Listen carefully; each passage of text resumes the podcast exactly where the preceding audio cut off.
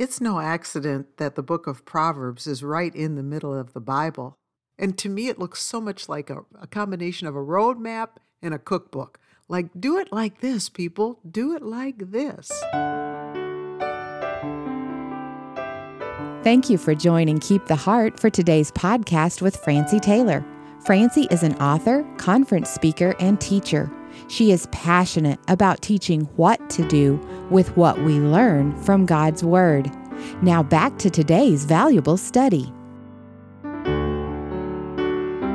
There's a proverb for so many issues of life.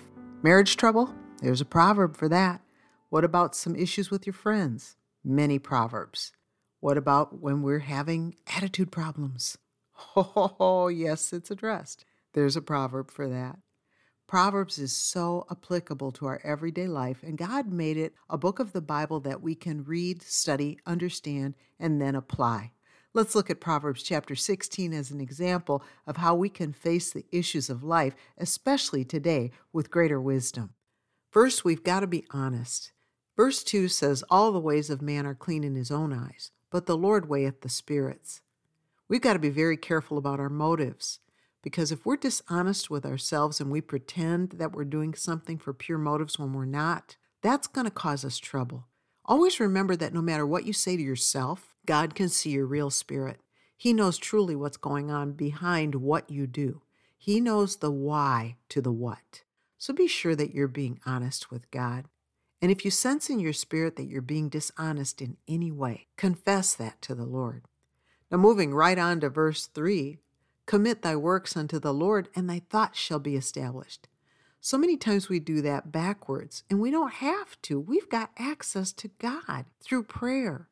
So you've got a plan, whatever it is, before you go forward with it, commit that to the Lord in prayer and then watch with amazement as He establishes your very thoughts, giving you direction in ways you never could have come up with on your own. How real is God to you anyway? If He's as real as any person in your life, then you believe the Bible and you believe that He can direct you, and He can. Even if you don't believe it, it's still true. Now, when we move further into this chapter, Verse 7 says, When a man's ways please the Lord, he maketh even his enemies to be at peace with him. How many of you have people that get along just fine with you, but they don't believe anything you believe? They're nothing like you. you are experiencing verse 7 in action. And do you know that Christian people should be some of the most pleasant people on earth? We really should be. We have no excuse for being caustic, harsh, nasty, name calling, mudslinging people. That's not courteous. That's not biblical. We want to be what God wants us to be. So that means that our ways need to please Him, and then He'll take care of our enemies. So check your ways. Are you following people or are you following God? Because there are some caustic people in Christianity today. And unfortunately, they're leading a lot of people to a cliff. How are we going to win people to Christ? How are we going to help seekers find the Lord if we're nasty and ugly? If that's what we're doing, then our ways aren't going to please God because Jesus sure wasn't like that. So if we're not like Christ, then our ways aren't going to please the Lord. But when our ways please the Lord and when we are mimicking Christ, meek and lowly, boy, that makes a difference. Now let's transition because this chapter has so many topics. Let's talk about money. Verse 16 says, How much better is it to get wisdom than gold, and to get understanding rather to be chosen than silver? Have you ever thought about the fact that you probably don't need more money, but you need less spending? A lot of people have to work so hard and they have too much month at the end of the money because they won't stop spending. You know, there's a, an illusion out there that if you could just have one more thing, if you could just have a newer car, if you could just have a little bit more square footage in your home, if you could take that vacation or that cruise, if you could just have more income, more, more. Have you noticed that as your income goes up, so does your spending? Look at the verse again. How much better is it to get wisdom than gold? Here's what God's trying to tell us you don't need more money, you need more wisdom. And then when you have more wisdom, you'll know what to do with your finances as they stand. When God gives wisdom and then gives with it the understanding, we actually comprehend how we're supposed to manage our lives in all aspects, but including the area of our finances. Finances are an area of appetite. And there are many areas of appetite. Food, of course, is an obvious area of appetite, but there are many areas of appetite. And any uncontrolled appetite is going to cost us. It will not pay us, it will take from us. God wants us to have wisdom so we'll know how to manage our appetites. He is so good at caring for us this way. Shifting our gears to another topic that's part of everyday life, verse 18 says, Pride goeth before destruction, and an haughty spirit before a fall. Oh boy, we know this verse. Some of us know it by heart. But how many of us are careful to catch ourselves before we have a prideful reaction to something we don't like? You know, the destruction that comes when you've said something that you really knew in your heart of hearts you should not have let it come out of your mouth, and then you got the cleanup because you made the mess. Pride always causes destruction, and an haughty or high minded spirit is destined for a fall because that's how God trains us not to be haughty. Haughty is the wrong H word. The right H word that God wants us to have is humility. Here's a little fun fact that's fascinating. Did you know that haughty and humility have the same number of letters? Seven letters in the word haughty, that spirit that we're not supposed to have. Seven letters in humility, the spirit that God is trying to develop in us. Which spirit do you have? Now, this is a spot where I can encourage you not to read past words that you don't use every day. We understand the word pride automatically, but do you understand the word haughty? Here's a definition from Webster's 1828 dictionary, and it says this proud and disdainful, having a high opinion of oneself with some contempt for others. And then it continues with lofty and arrogant. We don't realize it, but there are times when we have a haughty spirit without even knowing it. Have you ever mocked someone because of how they were dressed? Have you ever made fun of someone's appearance? Have you ever looked down on someone because you thought that they were beneath you? There are times when we're being haughty in our spirit, even though it doesn't come out of our mouths. God knows about that, and He doesn't want that in us, so He'll train it out. The way that He trains it out is to allow us to fall, to allow us to fail, to allow us to have something humbling come into our lives, something embarrassing, something painful to teach us not to be haughty in spirit because God wants us humble. He wants us to be like Jesus. Verse 18 and verse 19 are related. Verse 19 says, Better it is to be of an humble spirit with the lowly than to divide the spoil with the proud.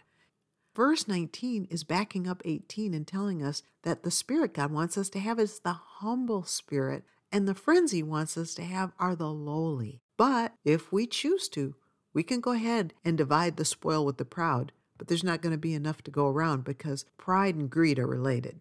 Prideful people tend to want the limelight for themselves. Prideful people struggle with envy. Prideful people think life is one great big competition, and it's not. So, God is trying to teach us the right way to walk this out. These are actually relationship and friendship verses. So, how should we live? Here we go. Verse 20 is going to give us another instruction. Do you see how relevant Proverbs are? Do you see how everyday they are? It makes me smile in my very soul when I think about the fact that God left us all these instructions, and all we have to do is learn how to apply them. He that handleth the matter wisely shall find good, and whoso trusteth in the Lord, happy is he. There's two parts to this verse, and I quote this verse often because it relates to so many issues of life. What's going to come across your calendar today? Could you slow down and handle that matter wisely? You're going to like the outcome better if you'll slow down. To handle a matter wisely, we can't be racing through everything. The next time you're faced with a situation and it looks like it could possibly take a turn for the worse, pause. Ask the Lord, How do you want me to handle this? And wait for direction. Sometimes the Holy Spirit wants us not to handle a situation right away. Would you not be the person who's constantly jumping to conclusions? If we want to be happy with the outcome, then we're going to have to trust the Lord to guide us so that we can handle our matters wisely. Now, the Lord is so directional that He even talks to us about our words. Verse 24 says, Pleasant words are as an honeycomb, sweet to the soul and health to the bones. I call this the editorial verse. Is there a kinder way you can phrase those words that are about to come out of your mouth? Every time you have an encounter with a person, ask yourself that question, but especially if the encounter is thorny. Is there a better way to say it? Is there a kinder, gentler way to say what you're about to say? Aim for pleasant words. You're affecting someone else with what you say. Pleasant words are sweet to the soul, health to the bones. So unpleasant words are horrible for the soul. We have the potential to affect someone's health positively or negatively by what we say. I'm trying to encourage you to use Proverbs as a way of life because God left this in Scripture for us to give us a direction on how to live correctly. There really is a way, but it's God's way. Let's wrap up with verse number 32, which says, He that is slow to anger is better than the mighty, and he that ruleth his spirit than he that taketh a city. You may think that it's okay to have blow ups with people. It's not okay, and it's very harmful. When we blow up all over people, it's a sign that we lack control. We are out of control when we're quick to be angry. But when we're slow to anger, we're actually pressing pause again and saying, Lord, is this a big deal? Lord, should I respond right now or should I be silent? When in doubt, be quiet. You don't have to respond to everything right here and right now, especially when you're faced with a situation where there's potential for both sides to be very angry that's an excellent time to refrain your lips. In other words, put your tongue on a budget right there, right then. The fewer words you say, the less likely you are to talk yourself into sin. That ruling our spirit means that we're going to have dominion over our rational being. We're telling ourselves what to do in the power of Christ. God wouldn't even instruct us to do this if it weren't possible. He makes it possible. There really is a right way to live. God has outlined it so clearly all throughout His Word, but in particular, He's taken the book of Proverbs and He has given us life instructions so that we would know how to walk out this life. You've been listening to Keep the Heart with Francie Taylor. Subscribe to this podcast and be sure to follow Keep the Heart on Instagram. For more from Francie, visit keeptheheart.com for devotionals, books, Bible studies, and more. Visit keeptheheart.com today. Thank you for listening.